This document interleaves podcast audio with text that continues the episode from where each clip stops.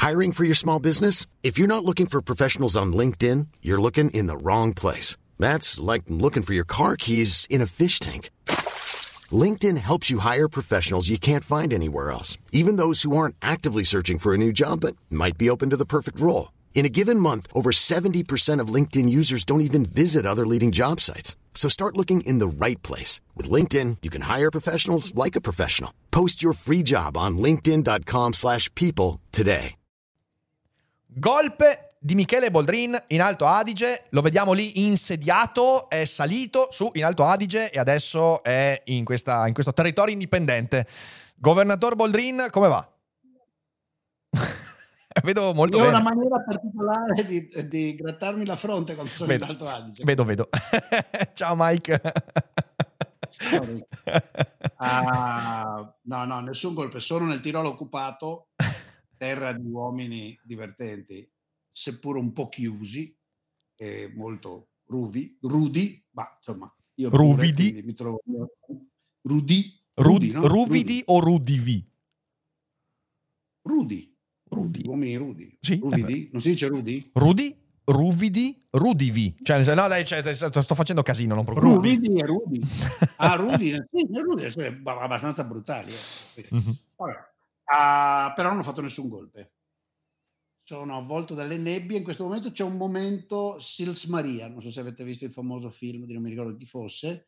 Le famose nuvole che salgono mm-hmm a, alla Valle Engandina. Ecco, in questo momento le nuvole stanno salendo alla Val di Casies un po' con lo stesso stile con cui nel film Sils Maria, che è di, è di Wim Wenders. No? Eh, mi sembra sia Wim Wenders, sì, sì, sì. sì, sì mi sembra ah, sì. ah, c'è questa fa- la famosa scena che poi riprende una vecchia immagine di Nietzsche, no? che seduto Eh, sul sì. passo, che dà, eccetera, eccetera. Vabbè, ma non lasciamoci portare dalla filosofia.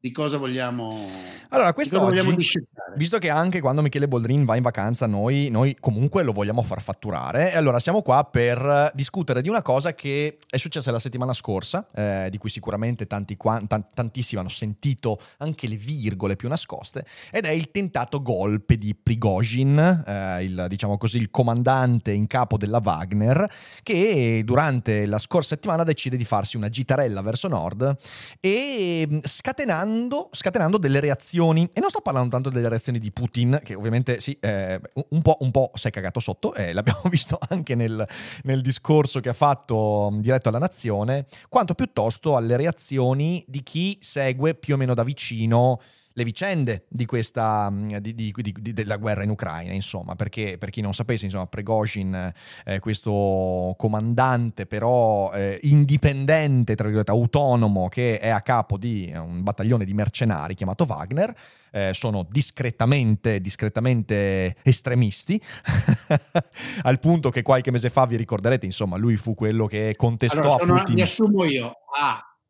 È un delinquente già finito in galera ai tempi, che poi credo ha fatto il cuoco. eh, Putin ha riabilitato e utilizzato, gli ha affidato missioni sporche. Questo ha costruito un corpo di mercenari che Putin ha utilizzato prima facendo finta che non fossero che non dipendessero da lui in Africa, in Siria e in mille altri posti, compreso il Donbass, nella famosa invasione nascosta del 2014 spacciata per insurrezione popolare. La cosa divertente è che Putin l'ha ammesso poi all'improvviso, dopo nove anni che nascondeva, negava, c'erano decine, centinaia di interviste, addirittura Nazioni Unite, no? Wagner, organizzazione terrorista, lui si è detto non c'entriamo niente, poi a un certo punto, quando gli si sono rivoltati contro, ha detto questa è un'organizzazione che noi abbiamo finanziato, gli abbiamo dato tutto, le armi, tutto, tutto, dipende da noi, come si permettono?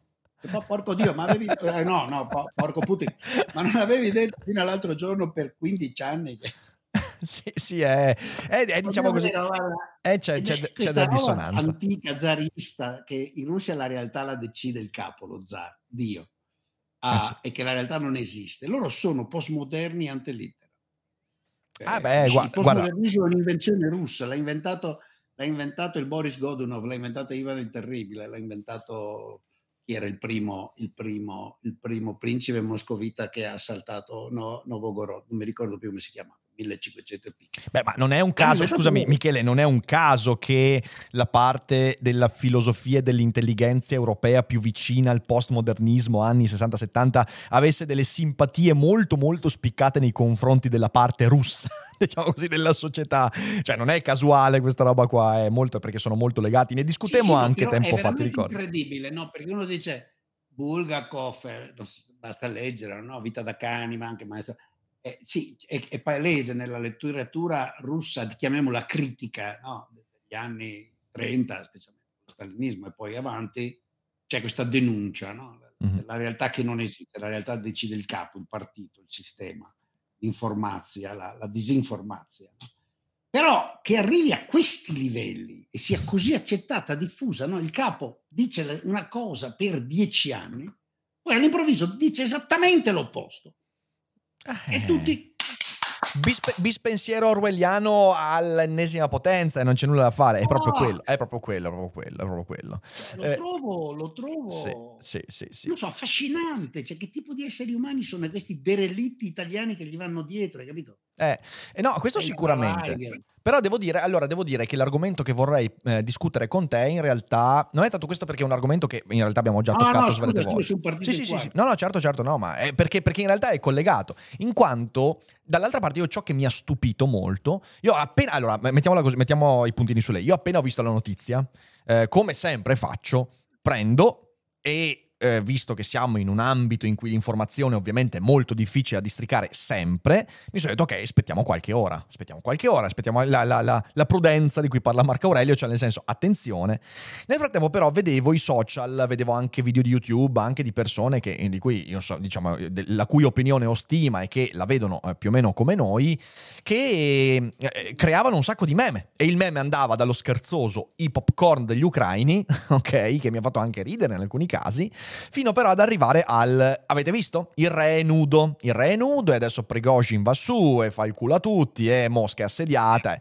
Ho visto un saltare alle conclusioni che un po' mi ha messo, devo dirlo, mi ha messo in difficoltà, perché sono abbastanza convinto che alla base di ciò che ci differenzia da coloro che sono sempre vittime della propaganda ci sia proprio l'idea di vagliare le fonti, attendere eh, di, differire la, reazio- la, reazione, l'iperreazione immediata e cercare di, eh, di, di, aspettare che le cose siano assodate prima di arrivare a delle conclusioni. Questa cosa io l'ho vista saltare completamente e un po' mi ha preoccupato perché, perché, perché si rischia comunque di fomentare, e in effetti è successo, di dare il fianco a coloro che dicono vedi che c'è propaganda anche dall'altra parte, eh, che, che, che, evidentemente peraltro è un'affermazione eh, scontatissima. Certo che in guerra c'è sempre propaganda, perché tu cerchi di propagandare un certo messaggio, una certa visione del mondo, però il punto è che c'è la propaganda, quella fatta con intento manipolatorio, e invece la propaganda che viene fatta perché la gente crede in un certo tipo di valore. E allora vorrei chiederti eh, e discutere con te di questo fatto, cioè eh, come vivere eh, e come cercare di eh, agire in un momento in cui da entrambe le parti, appena accade qualcosa, subito siamo legati all'iperreazione. Se sei d'accordo però Michele, prima di farlo vorrei fare una cosa che qui sul Dufere Boldrino abbiamo mai fatto, e cioè lanciare per il nostro pubblico dal vivo e anche in differita, per poi entrare in discussione, un piccolo consiglio per gli acquisti. Se vuoi prendere in mano la tua vita una volta per tutte, io e Gennaro Romagnoli, psicologo, abbiamo creato Psicostoici, un percorso di 30 giorni che mettendo insieme la filosofia antica, la saggezza stoica e la psicologia moderna ti accompagna in una parte del tuo percorso di vita per capire come mettere in ordine questa maledetta confusione dell'esistenza. Se vuoi scoprire Psicostoici insieme a noi, puoi cliccare sul link qui in basso.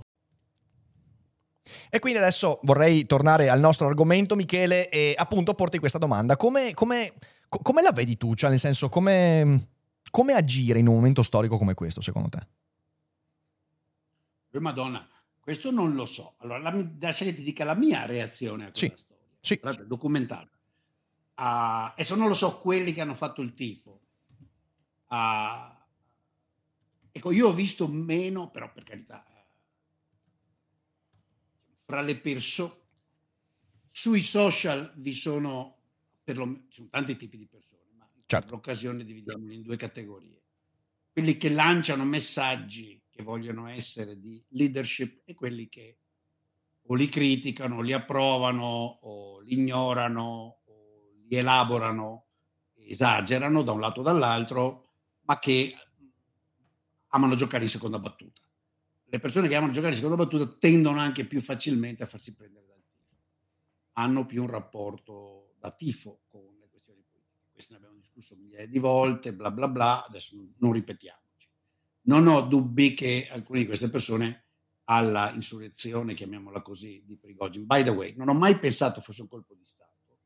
Uh, nelle, quella sera su Liberi Oltre c'è stata una lunga live di analisi quello che si poteva dire. Io ho cercato di... Aspetta Michele, c'è, eh, ogni tanto va giù tanto l'audio, va giù tanto l'audio, devi parlare più verso il uh, microfono. Sì.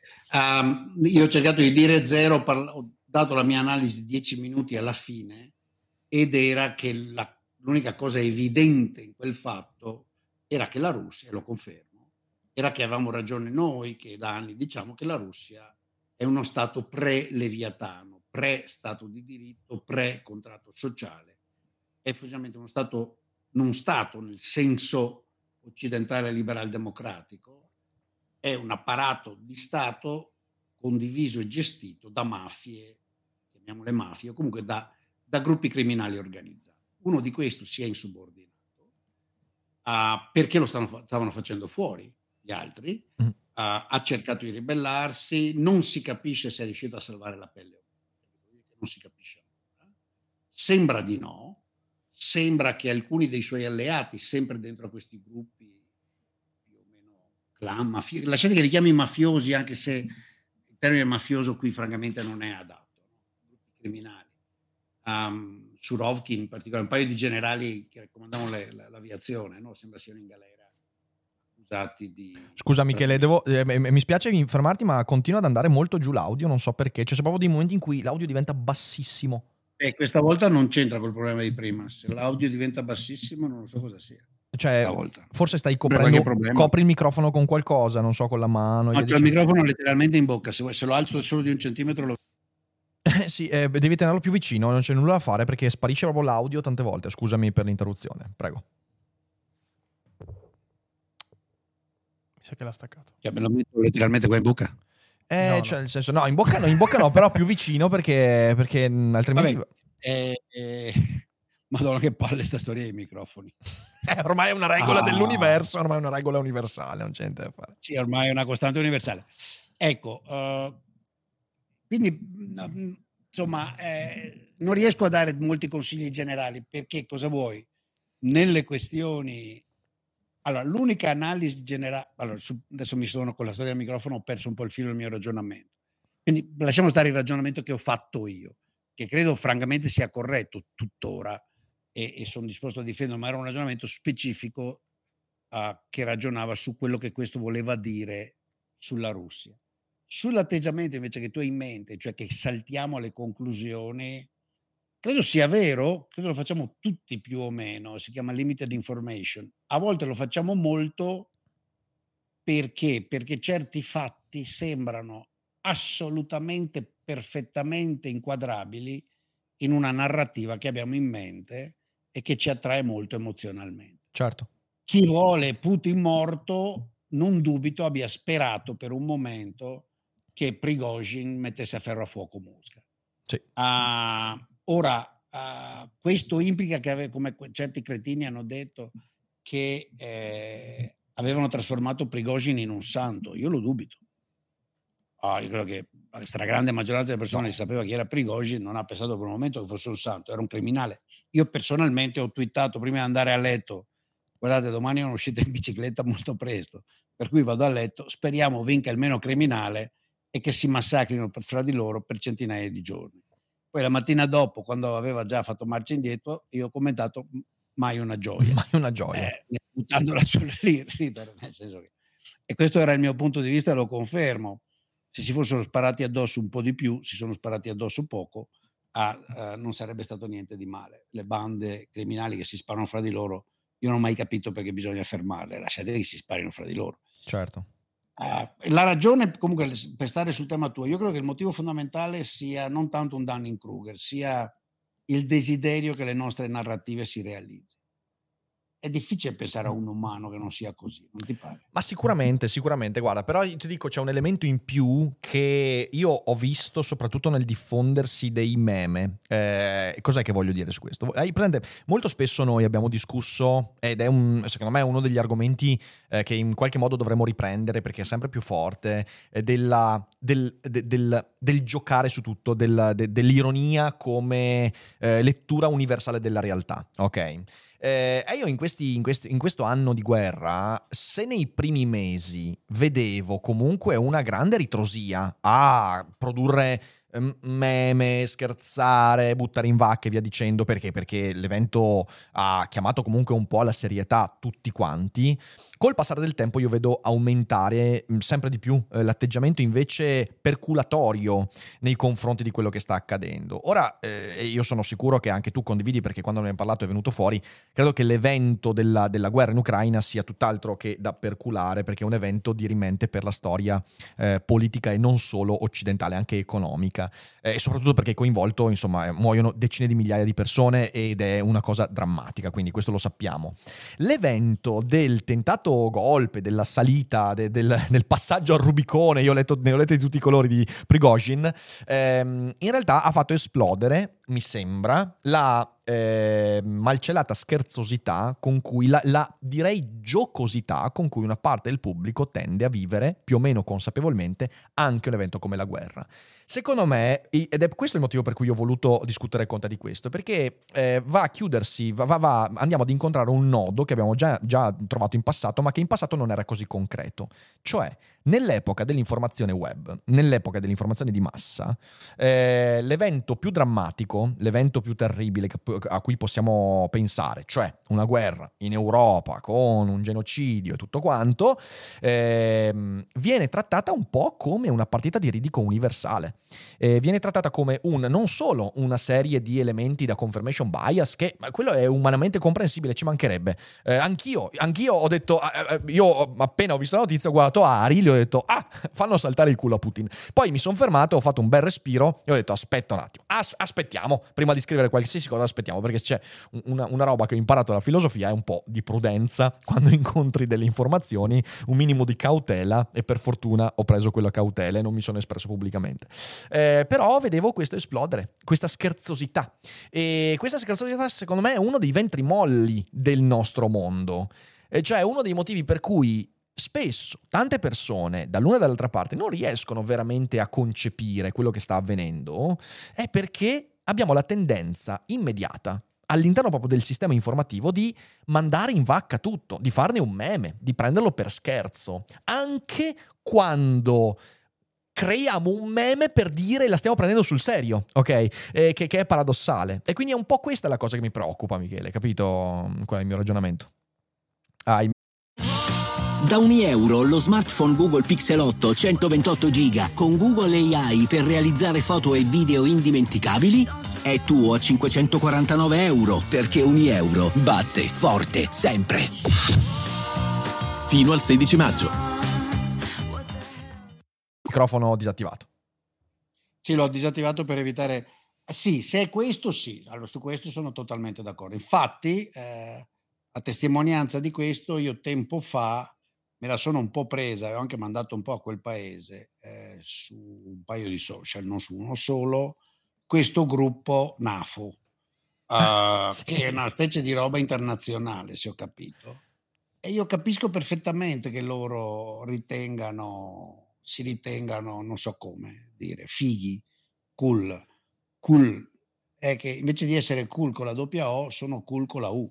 Uh, suona uguale ma ha un significato leggermente diverso, i quali hanno intrapreso e pensano di fare la battaglia con, eh, con i meme e con il sarcasmo e con... Appartengo a una visione dell'uomo che non credo che sia perché sono vecchio.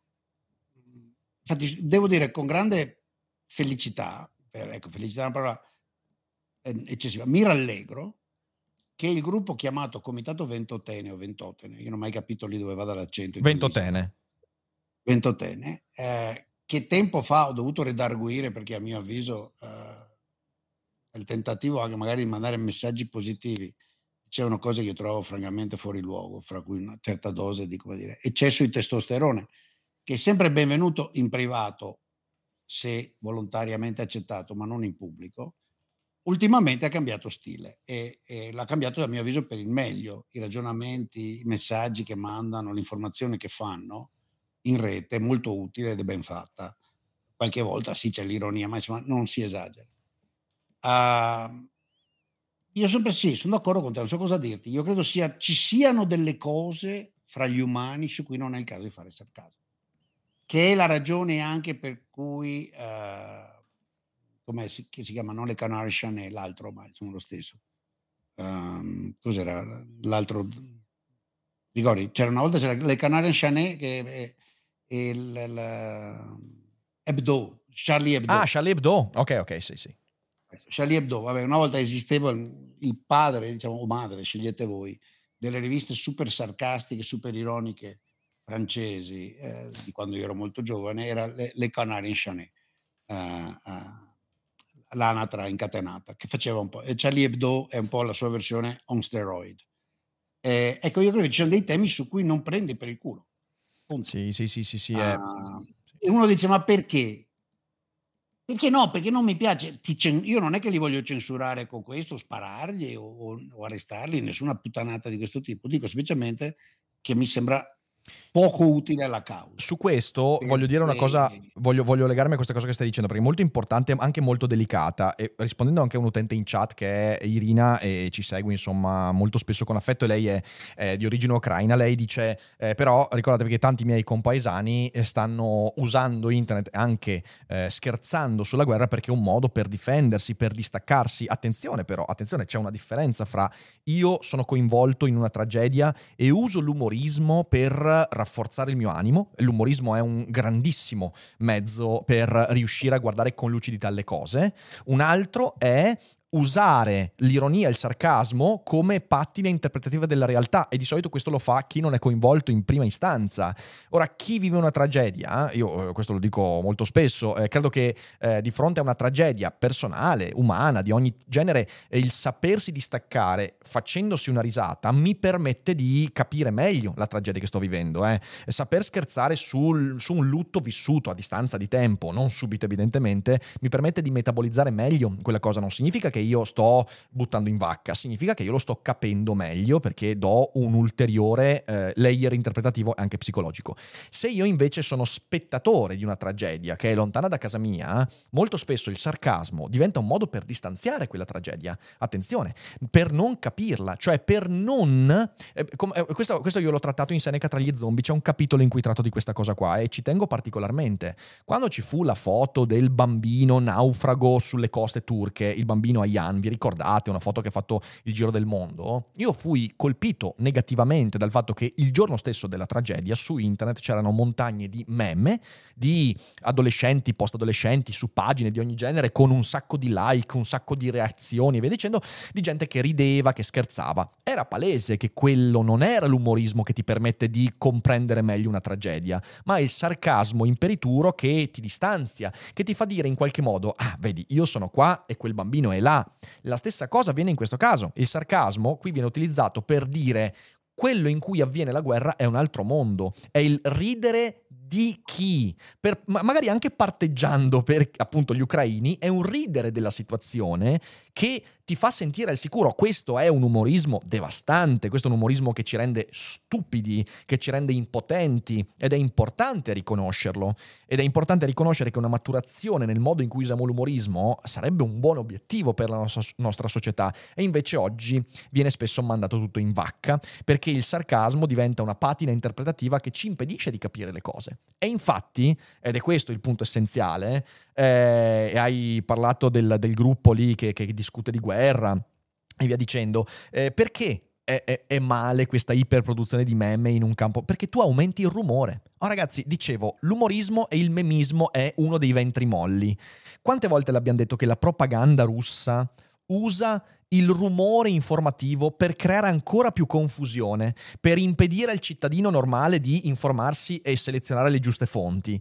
Eh, non c'è nulla da fare. Usare questo tipo di atteggiamento del dire, ah, adesso eh, succede una roba, produco subito il meme, produco subito la risata, il, il sarcasmo e via dicendo, significa aumentare di smisura il rumore cognitivo in cui diventa impossibile orientarsi meglio. Ed è per questo che credo sia importante ragionarci senza stigmatizzare, senza dire appunto, andrebbero chiuse e via dicendo, perché credo che ci stiamo, ci stiamo tagliando i coglioni facendo così, ecco. Sì, tendo a condividere, eh, guarda, per metterla senza esagerare, perché eh, poi rischiamo di finire preda di una letteratura che io considero pessima uh, e troppo troppo di moda, troppo diffusa, troppo come dire, uh, di moda, ecco, fra i giovani, ma ha molto a che fare con la fine del sacro. Mm. D'altra parte questi processi, ed è questa una caratteristica, ed è una delle ragioni per cui Boldrini non è un liberale, anzi poi la ragione profonda, uh, forse un giorno se hai tempo ne parliamo. Mm-hmm. Questi processi quando li porti al loro limite logico non sono arrestabili. Uno dice ma perché preservare il sacro? Perché preservare degli angoli, dei fatti? Fatti, degli eventi su cui stiamo zetti o su cui come minimo uh, evitiamo di, eh, come dire... Scherzare. Eh, sì, di scherzare, di ironia. Manteniamo un atteggiamento composto, quello che abbiamo nel tempio di qualsiasi sia la religione o anche della non religione, quello che abbiamo davanti al, al corpo del morto, a qualunque esso sia il morto, no? Uh, io non so la risposta di perché. In realtà perché non c'è un, un, una definizione logica, no, no, no, non ho un modello da proporre che dice guarda Rick, fino a quel punto lì, cioè su Berlusconi che muore possiamo fare sarcasmo, ah? sull'altro no. Boh. Intuitivamente mi viene così. Allora, di cosa stiamo discutendo? Non lo so di preciso, però so anche per certo che stiamo discutendo di una roba importante nel senso che so per certo che per stare assieme e non deumanizzarci vi sono dimensioni a... che dobbiamo continuare a trattare sac- come se fossero sacre, pur consapevoli che sacre non sono. È un po' come il libero arbitrio, no? di cui discuto da, da, discuto da 40 anni con Adriano. Sì, il libero arbitrio obiettivamente non c'è, certamente non nel senso in cui lo intendono le religioni, certamente nemmeno nel senso in cui lo intende uh, il codice penale civile. Però bisogna far finta che ci sia, bisogna assumere che c'è un certo livello, perché altrimenti casca il convivere fra gli umani. E questo della, della violenza, della morte, del genocidio, dello, è un confine in cui, anche se mi rendo conto che non c'è appunto una, un criterio scientifico, oggettivo, uguale per tutti di, di, marcare questo confine, io credo che sia il caso di marcare il confine. Per cui no, appunto il sarcasmo degli spettatori sulle tragedie ucraine anche no. Esattamente come il sarcasmo degli spettatori sulle tragedie palestinesi, eh? certo. Uh, sia chiaro. E quindi quando vedo uh, Gentaglia che in nome del sionismo, del che cazzo ne so, dell'antiterrorismo, uh, pesantemente eh, insulta eh, i morti palestinesi che siano morti perché cercavano di tirare una molotov, che siano morti perché tiravano una pietra o morti semplicemente perché cercavano di passare un checkpoint israeliano, la mia reazione è eh, vi siete scordati cosa vuol dire state umani. Sì, sì, su questo sono molto d'accordo. Peraltro mi viene in mente che potremmo inventare un, un neologismo, Michele, il sacrasmo eh, cioè che il sarcasmo fatto su qualcosa che la gente dovrebbe ritenere invece un po' più intoccabile. Però al netto di questo gioco di parole, eh, io credo che ci sia una grandissima difficoltà. Mm. E questo, questo, l'aveva già intuito Simone Weil nei suoi libri in cui parla del sacro. La persona e il sacro, secondo me, rimane ancora un testo molto bello, per quanto poi lui, lei fosse eh, manifestamente cristiana e marxista, quindi diciamo così un, un, connubio poco simpatico. Però nonostante questo sono dei bellissimi libri i suoi. Eh, e lei lo tratta... Sì, Simone questo... Weil merita assolutamente sì. di essere essere letta. Assolutamente. Si può tranquillamente leggere ed apprezzare Uh, come dire, scontando la particolare sua dimensione. Sì, sì, sì, sì, una grande autrice e mh, mm, presto farò anche una monografica su di lei, forse prima della fine della stagione e, e lei nella persona, dice, eh, nella persona il sacro dice questa cosa, dice qual è il problema? Il problema è che la dimensione sacra e cioè quella dimensione intoccabile, quel limite oltre cui non mi sento di spingermi, eh, dovrebbe essere una cosa che ha a che fare con la mia coscienza. Cioè in questo lei è molto vicina a Kierkegaard. Quel limite lì è un limite che io trovo nel mio rapporto con l'assoluto, direbbe Kierkegaard, quindi è una cosa nella totale solitudine, ok? Sono io che decido dov'è quel limite. Qual è il problema? Il problema è che in quella solitudine spesso noi eh, ci sentiamo molto anche sconfortati perché vediamo gli altri che valicano sempre i limiti e quindi cos'è che fai?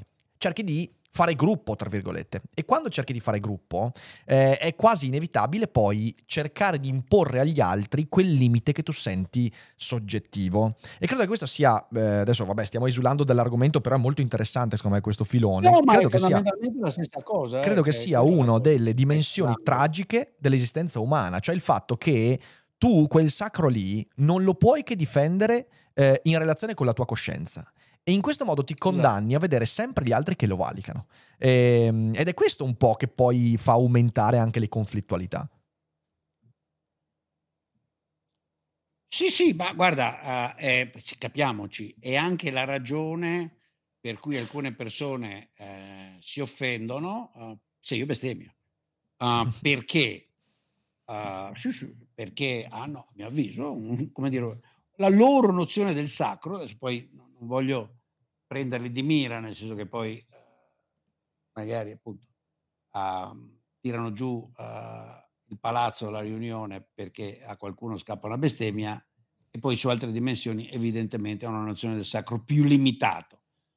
È del tutto soggettivo, questo va benissimo, è del tutto soggettivo, quindi proprio per quello non va, non può essere imposto, come abbiamo detto entrambi, non, non c'è nessuna ragione di dire a quelli di Charlie Hebdo adesso vi chiudo Eh no. perché voi riuscite a, a, a pisciare violentemente, ironicamente sulle cose più tremende. No, fatelo, faccio a meno di comprarvi, non vi considero interessanti, evito di, um, se mi capita di dover parlare di voi, dirò che non, non trovo tutto questo uh, Utile, interessante. costruttivo, certo, certo. Eh, esattamente come vale appunto per il sionista che ironizza sul palestinese o viceversa o sull'arabo che ironizza sia chiaro eh? o sul filo uh, come vale per personaggi che ho trovato in questi giorni a ironizzare, celebrare, farsi delle medaglie all'onore di Stalin per i cinque ricchi signori morti nel piccolo sommergibile che aveva caccia. Ora, partic- voglio dire, eh, uno dice piangi per quelli e palestinesi appunto no, lo Yemen del Sud no, piango per tutti, semplicemente non mi pare necessario Mm. no, a dover celebrare la morte di questi. Posso anche esserne indifferente, ma, ma cioè, capisci cosa voglio dire? Sì, sì, sì, sì, No, certo. non- chiedendo a tutti di avere, io credo sia una, una sciocchezza degli pseudo buonisti, no? I, i finti buoni, quelli per cui no, io voglio bene a tutto il mondo, no, puttanate. Cioè, io amo tutti, io piango per la morte di tutti, sto cazzo, cioè, ah, quando è morto Pol Pot io non ho pianto. Ok? Però non E ti metti a quindi- festeggiare in piazza, non ti metti a fare, cioè nel senso non, non ti metti a fare... Oh, magari festeggiare in piazza festeggi per la sconfitta del morto, suo mondo. fuori Pol Certo, Pot, ho detto vabbè, era anche ora. certo, Ok, se mi fanno fuori Putin dirò è anche ora. certo. Con Berlusconi, per esempio, non c'è proprio il caso di celebrare, uno dice sì, vabbè, francamente non, non è che passerò la giornata in eh, una specie di ritiro spirituale. Appunto, ma come hai detto, appunto, è come giustamente eh, svariati hanno osservato, la Weil, eccetera. Dimensione privata di quello che consideri essere umano. Il punto che collega tutto questo è che dobbiamo collettivamente chiederci e, e discutere e parlare del fatto che dimensioni del sacro vanno preservate se vogliamo che gli uomini le donne accettino. Il, il sacro a me, a me pare, questo sì, un costituente della società civile. Non si costituisce in nessuna forma, neanche l'accettazione del potere, neanche il potere puro può essere accettato se al contempo non si accetta che esiste ed è condivisibile fra te, me e tutti gli altri una dimensione del sacro, pur consapevoli che sacro non vuol dire che c'è il Padre Eterno che fa i miracolini, tramuta E adesso un bel caffè finito. Perché rischiare di rimanere senza caffè quando puoi abbonarti a Caffè Borbone? Prezzi vantaggiosi, costi di spedizione inclusi, tante possibilità di personalizzazione e l'abbonamento lo sospendi quando vuoi. Decidi tu la frequenza, la qualità, scegli tra le cialde e capsule compatibili e crea il tuo mix di gusti e miscele. Mai più senza caffè con l'abbonamento Caffè Borbone. Tutte le info su caffèborbone.com. il pane in brioche. È Certo. semplicemente cose su cui ti fermi. Certo, guarda, io credo che eh, allora eh, sa- io condivido appieno questa cosa qua e ti dico, io ho una cosa su cui ho cambiato idea nel tempo eh, perché io qualche anno fa ero la classica persona che diceva no, in realtà nulla dovrebbe essere considerato intoccabile. Oggi penso che ci siano, ecco, mettiamola così, ci sono dei contesti ben precisi in cui anche il sacro può essere violato. Non so, eh, se vado a teatro, uno spettacolo di un autore di satira, io so che lì quel linguaggio esiste in virtù del fatto di violare anche quello che ritengo sacro, e, però è un contesto ben preciso. Se poi l'autore di satira prende e va a dire quelle robe su YouTube, sei fuori dal contesto e quindi andrai inevitabilmente a scatenare delle reazioni. Quindi c'è un ragionamento sui contesti che però non apriamo adesso perché sennò non finiamo più. Ehm, io credo Sì, che... no, secondo me vale, vale, vale. vale. Va- come sì. finché parlavi mi era venuto in mente anche un'altra, vabbè, non importa. Mi Sì, sa fini- che stiamo arrivando No, no, a fini- sentire un po' di spettatori. Sì, sì, sì, no, volevo fare questo ultimo ragionamento. Eh, io credo che il discorso sul sacro dovrebbe ricordare alle persone eh, qual è la differenza fra, come dicevo prima, eh, un umorismo, una satira che ti permette di capire meglio il mondo. Io sono innamorato della satira, di autori di satira che mi hanno fatto capire meglio delle cose. Faccio sempre l'esempio di Jonathan Swift con una modesta proposta quando propone di mangiare i bambini dei poveri eh, nell'Irlanda del Settecento. È evidente che quello non è un tentativo di prendere per il culo i poveri, ma un tentativo di capire meglio la disuguaglianza della sua realtà. Ed è un testo straordinario, quello, eh, come- così come i viaggi di Gulliver, di cui farò anche la monografia domenica sera. Eh, e quindi capire quando l'umorismo, la satira mi permette di inquadrare meglio un problema, eh, per assurdo rendendomelo più concreto e addirittura facendomelo sentire più vicino, e la satira riesce a fare questo, oppure quando invece l'umorismo viene usato per allontanare le cose. Vedo il bambino morto sulla spiaggia, io faccio un meme semplicemente perché non voglio considerarmi come parte di quel mondo in cui la tragedia è avvenuta. Così come quando scherzo sulla morte di qualcuno, diventa una sorta di esorcismo. Io tanto non morirò, io non verrò colpito da quella cosa. Vedi la guerra, anche per le persone che parteggiano in Occidente per l'Ucraina, il meme diventa proprio un tentativo di dire quell'evento è come se fosse un evento di fantasia. Ecco, l'umorismo come evasione è terribile, che diventa sarcasmo e diventa sempre rumore informativo che poi di nuovo fa buon gioco di coloro che vogliono creare confusione informativa nel nostro mondo. Eh, io questo, questo lo vedo, lo vedo sempre di più, lo vedo inerente il fatto della guerra ed è una cosa che mi preoccupa. Posso aggiungere una cosa cattiva alla Boldrin? Vai. Però io credo vera. Vai. Sì, c'è una lettura diffusa a psicologia che lo si fa per allontanare tutto questo, per Mm. esorcizzarlo, per, eh, per difendersi, una lettura di tipo giustificativo. Uh, e può essere sia vero.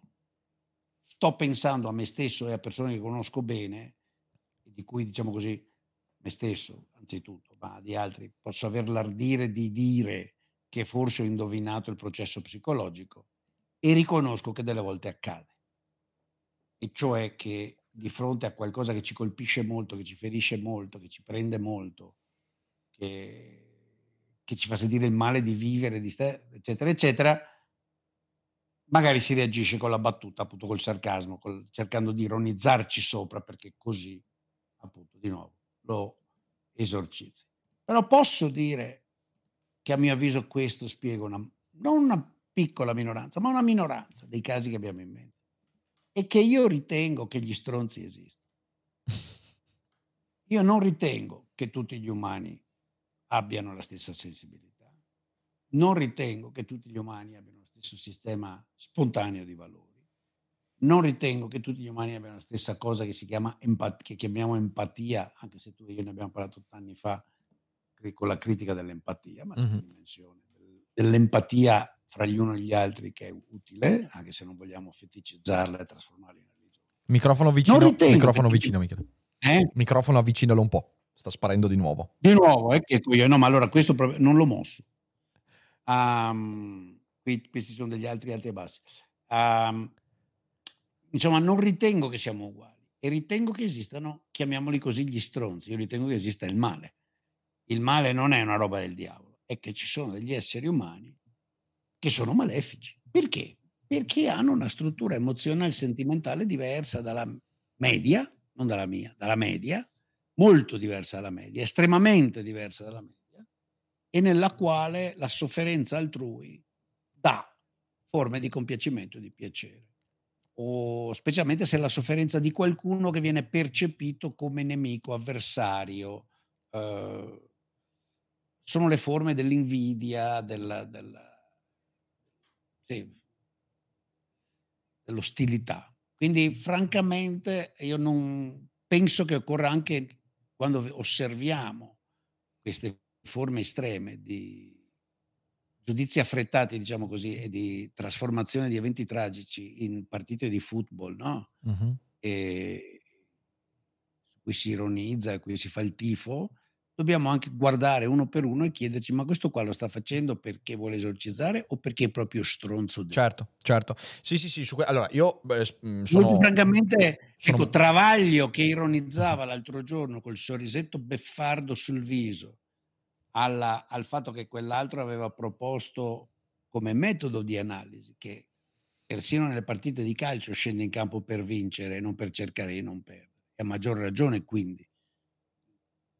povero ministro degli esteri ucraino cercava di avvicinarsi ai suoi spettatori e di fare un ragionamento molto umano. Dice, che senso ha? Lei mi continua a dire che io devo stare qui e cercare di perdere poco, ma perfino al calcio lei non vuole perdere poco. Qui c'è in gioco il mio paese, la vita, la libertà, tutto e io dovrei giocare non per vincere, non per liberare il paese, ma dovrei stare in guerra per, come dire, concedergli un tot, ma che, che assurdità. Quell'altro col sarcasmo, il 5 a 0, no? Voi siete sotto di 5 a 0, vi hanno conquistato questo. Ecco, lì posso dire, non credo stesse per No, esorcizzando. sono, il sono molto, dottor- sono molto il d'accordo. dottor Travaglio, non mi ricordo che cazzo di nome abbia. Marco, son- sono molto d'accordo su Marco. questo ed è, sai qual è Lo il mio... appartiene alla seconda categoria. Il mio è un fattore molto essere- pragmatico, sai qual è il fattore pragmatico? È che io so perfettamente che eh, ci sono quegli individui, io su quegli individui non posso fare granché, soprattutto in un momento storico. Eh, preferisco, eh, cioè nel senso il mio, il, mio, il mio tentativo è quello di far ragionare quelli che eh, seguono il codazzo. eh, quelli che lo fanno invece, perché io credo che siano, allora, credo, mettiamola così, credo siano molti di più, numericamente, proprio quantitativamente, quelli che si mettono a scherzare sulle cose per paura. Ci sono anche quelli che scherzano sulle cose perché sono dei malvagi pezzi di merda, non c'è dubbio, eh, però io a quelli, eh, non- io non ho nessun, nessun potere di azione su quelli. Eh, quelli lo fanno scientemente, lo faranno a No, prescindere. no, no, non volevo dire che bisogna fare, poi ognuno fa quello però che vuole, dice d'accordo, quello che sono d'accordo. Volevo solo ricordare a chi ci ascolta, occhio che Occhio, sì, ci sì. sono anche quelli sì. che della sofferenza altrui Ci godono ci e sono ci i maramai. marciano. Sì, sì, sì. Ci sì, sono i maramai. Sono d'accordo, sono d'accordo. Ascolta, Michele, abbiamo detto tante cose. E, mm, Prego, io sì. direi che adesso passiamo a un po' di domande e risposte. E sì, sì. Quindi, Io- intanto, io ringrazio e chiudo la puntata per chi sta ascoltando in differita. Invito a guardare il link in descrizione e a condividere la puntata, magari qualche ragionamento eh, sarà utile per chi eh, è fra i vostri contatti. Eh, grazie Michele, insomma, è, come sempre è bello tornare a fare Dufere, Dufere Boldrin dopo un mese di pausa. Ok,